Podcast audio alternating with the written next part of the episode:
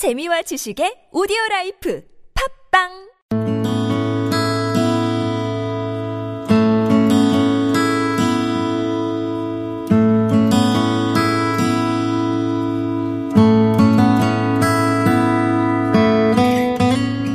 안녕하세요. 가슴에 담아온 작은 목소리 이지선입니다. 입사할 때 건강하다는 신체 검사를 받았고 6년을 일하면서 여러 위험 물질에 노출됐고 온몸에 크고 작은 병을 달고 살다가 뇌종양 판정까지 받았다면 이건 산업재해일까요? 아닐까요? 당연히 산재 아니야? 생각하는 분들이 많을 것 같은데 그 당연한 걸 위해서 10년을 싸워야 했던 사람이 있습니다. 오랫동안 싸우시고 드디어 승리하신 한혜경 쌤이랑 김신현 쌤 축하하는 자리가 있다고 해서 축하드리러 왔습니다. 역시 안녕하세요. 속채에서도 보고 축하해요 혜경 씨. 지난 6월 14일 서울 정동의 프란치스코 회관. 사람들이 하나둘 모여듭니다. 인사를 나누는 표정이 다들 밝은데요. 뭔가 기쁜 일이 있나 봐요.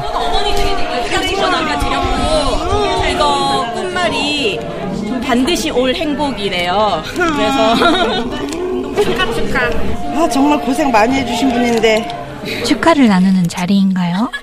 약속한 시간이 돼서요. 어, 시작을 해보려고 하는데요. 어머, 아, 드디어 시작하나 봐요. 누군가 무대에 올라가 마이크를 잡았네요. 반갑습니다.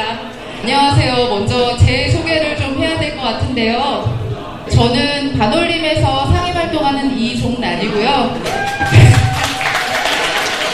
네, 오늘 우리 그 한혜경님의 산재 인정을 축하해주기 위해서 정말 많은 분들이 여기 가득 메웠는데요.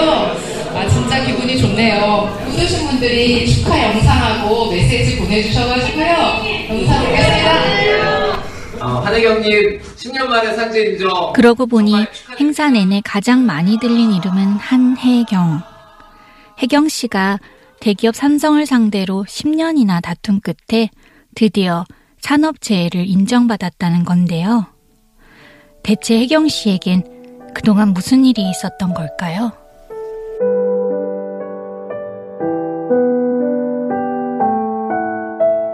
혜경 씨와 이야기를 나누고 싶어서 따로 마련한 자리. 그런데 먼저 인사를 건넨 건 아, 안녕하세요. 저는 한혜경 엄마 김신여입니다. 그도 그럴 것이 혜경 씨는 사실 자유로운 의사소통이 쉽지 않습니다. 2005년 받은 뇌종양 수술 후유증으로 시각, 보행, 언어장애 1급 판정을 받았기 때문이죠. 물론 혜경 씨 처음부터 그랬던 건 아닙니다. 네, 엄청 기뻤죠. 어, 혜경이가 엄마 나 삼성에 입사하게 됐어. 얘기했었을 때 뭐 공부도 잘해야 되고 체력적인 조건이나 모든 그 삼합이 맞아야지 들어간다고 하더라고요. 17 어린 나이에 대학 진학 대신 취업을 선택하고 대기업 삼성 공장에 오퍼레이터로 입사한 혜경 씨. 어머니에게 딸은 큰 자랑이었습니다. 그때 거기 합격됐다 그랬을 때 막 좋아가지고 LA 갈비 굽고 잡- 잡채하고 막 이래갖고 그렇게 해서 또 친구들 불러가지고 먹여서 보냈었죠. 그런데 입사한 지 얼마 되지 않아서부터 혜경 씨 몸에 이상이 생겼습니다. 혜경이가 입사하고 3개월 지났는데 엄마 생리가 이상하게 안 나와 그랬었어요. 도대체 네가 하는 일이 뭐냐. 그랬더니 제가 나한테 쉽게 표현을 하기를 엄마 TV 브라운관에 보면 이렇게 파란 판 있잖아. 그런 걸 지가 만든다 그러더라고요. 그래서 아 전자파 때문에 그런가 보다. 저는 그렇게 생각했었어요. 처음에는. 걱정하는 어머니를 오히려 혜경 씨가 안심시켰다고 하는데요. 걱정하지 마. 어, 여기 있는 우리 숙- 기숙사 애들한테 물어봤더니 이건 병도 아니니까 신경 쓰지 말라고 가서 산부인과 갔다 와서 주사 맞았더니 엄마 바로 나와 그러니까 걱정하지 말라고 그랬는데 산부인과에서 호르몬 치료를 받으니 괜찮아졌다는 겁니다. 그런데 몸의 이상은 집요하고도 지속적이었습니다.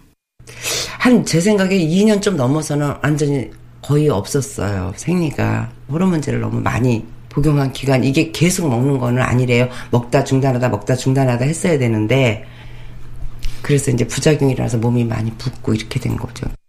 결국 회사를 나올 수밖에 없었다는 혜경 씨.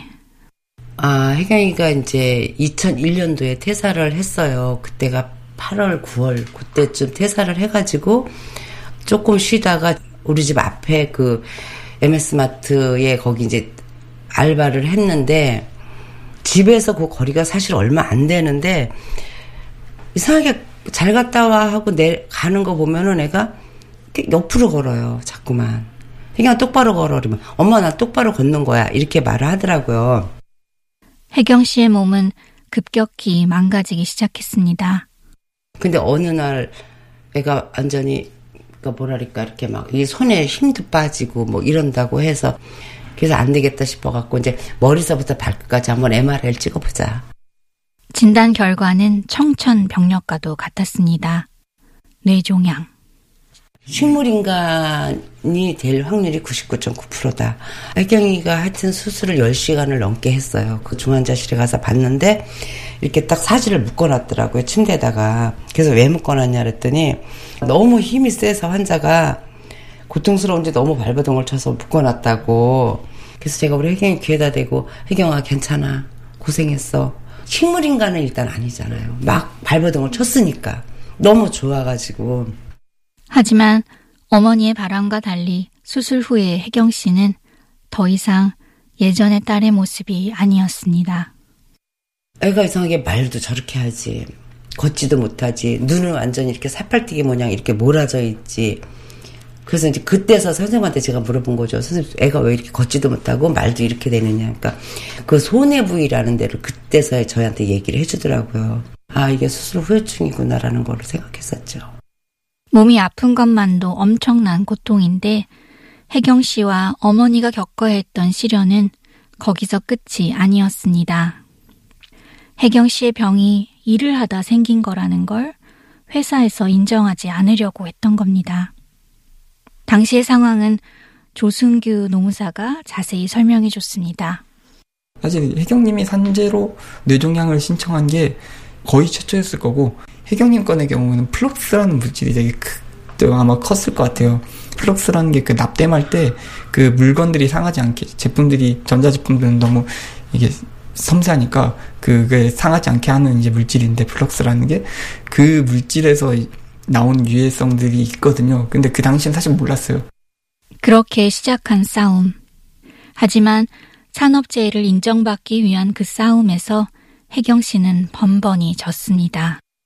2009년 처음 산재 신청을 했지만 불승인 됐고 근로복지공단의 심사와 재심사도 역시 불승인. 행정소송을 냈지만 1심, 2심, 3심 모두 패소하는 동안 시간은 10년 가까이 흘렀죠. 재판 과정에서 혜경 씨와 어머니가 받은 상처는 말로 다 할 수 없습니다. 진짜 고등법원 갈 때마다 내가 울고 오지 않은 적이 없었어요. 너무 속상하고 너무 헛딱지가 나서. 혜경이가 몸도 제대로 못 가눌 때니까는 씻겨서 밥 한 숟갈 먹여서 약 먹여서 기저귀 가방 챙겨갖고 춘천에서 그 시간을 맞춰서 오려면은 꼭두 새벽같이 일어나서 그렇게 해서 와요. 와갖고 진짜 제대로 공판 한번 열리지 않고 길어야 뭐 한 5분? 빠르면 2, 3분? 이러고 돌아 나올 때 하... 법이 이런 건가. 진짜 너무너무 실망 많이 했었죠. 그뿐이 아니었습니다.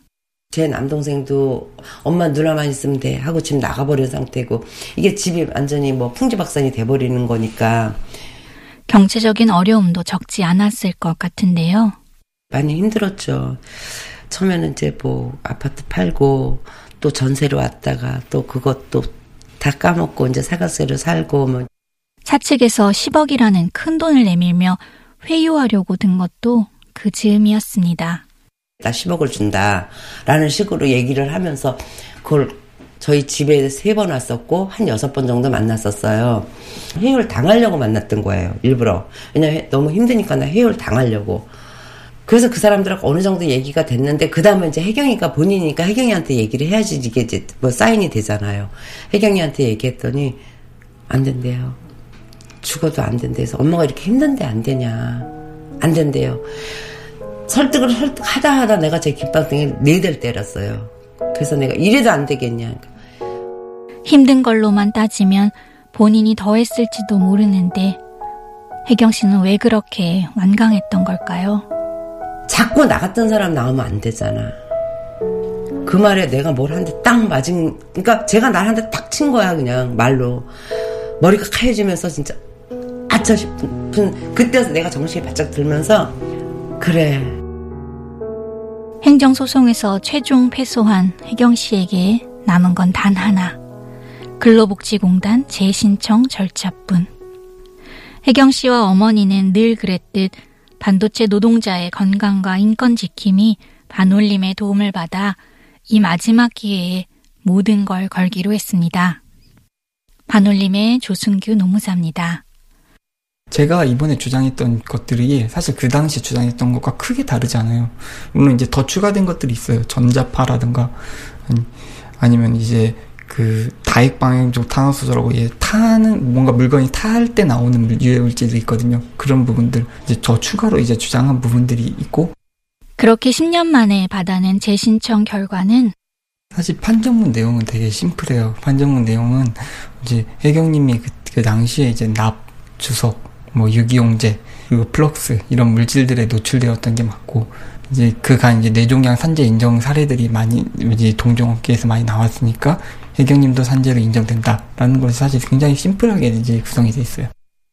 산업재해 인정.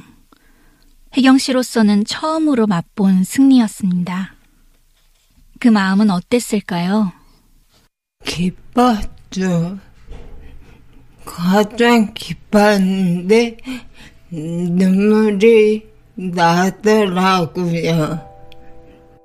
당연히 산재인데 그거 인정받으려고 여태까지 노력했고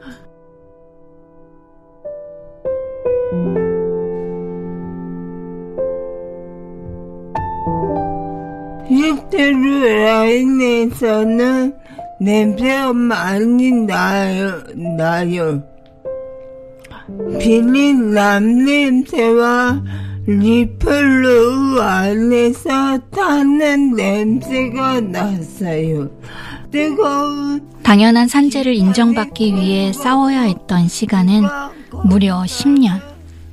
글쎄, 좌절도 많이 했지만, 또, 좋은 사람들도 많이 만났기에 저는 그래도 그렇게 나쁘지만은 않다라고 생각해요. 그리고 기적 같은 세월이라 할까?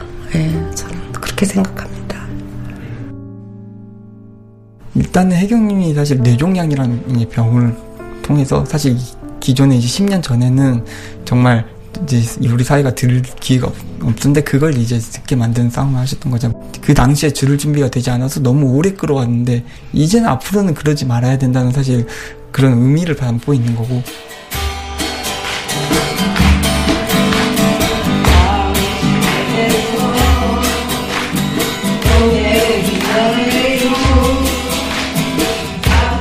나 같은 사람이 또 나오면 안 되잖아.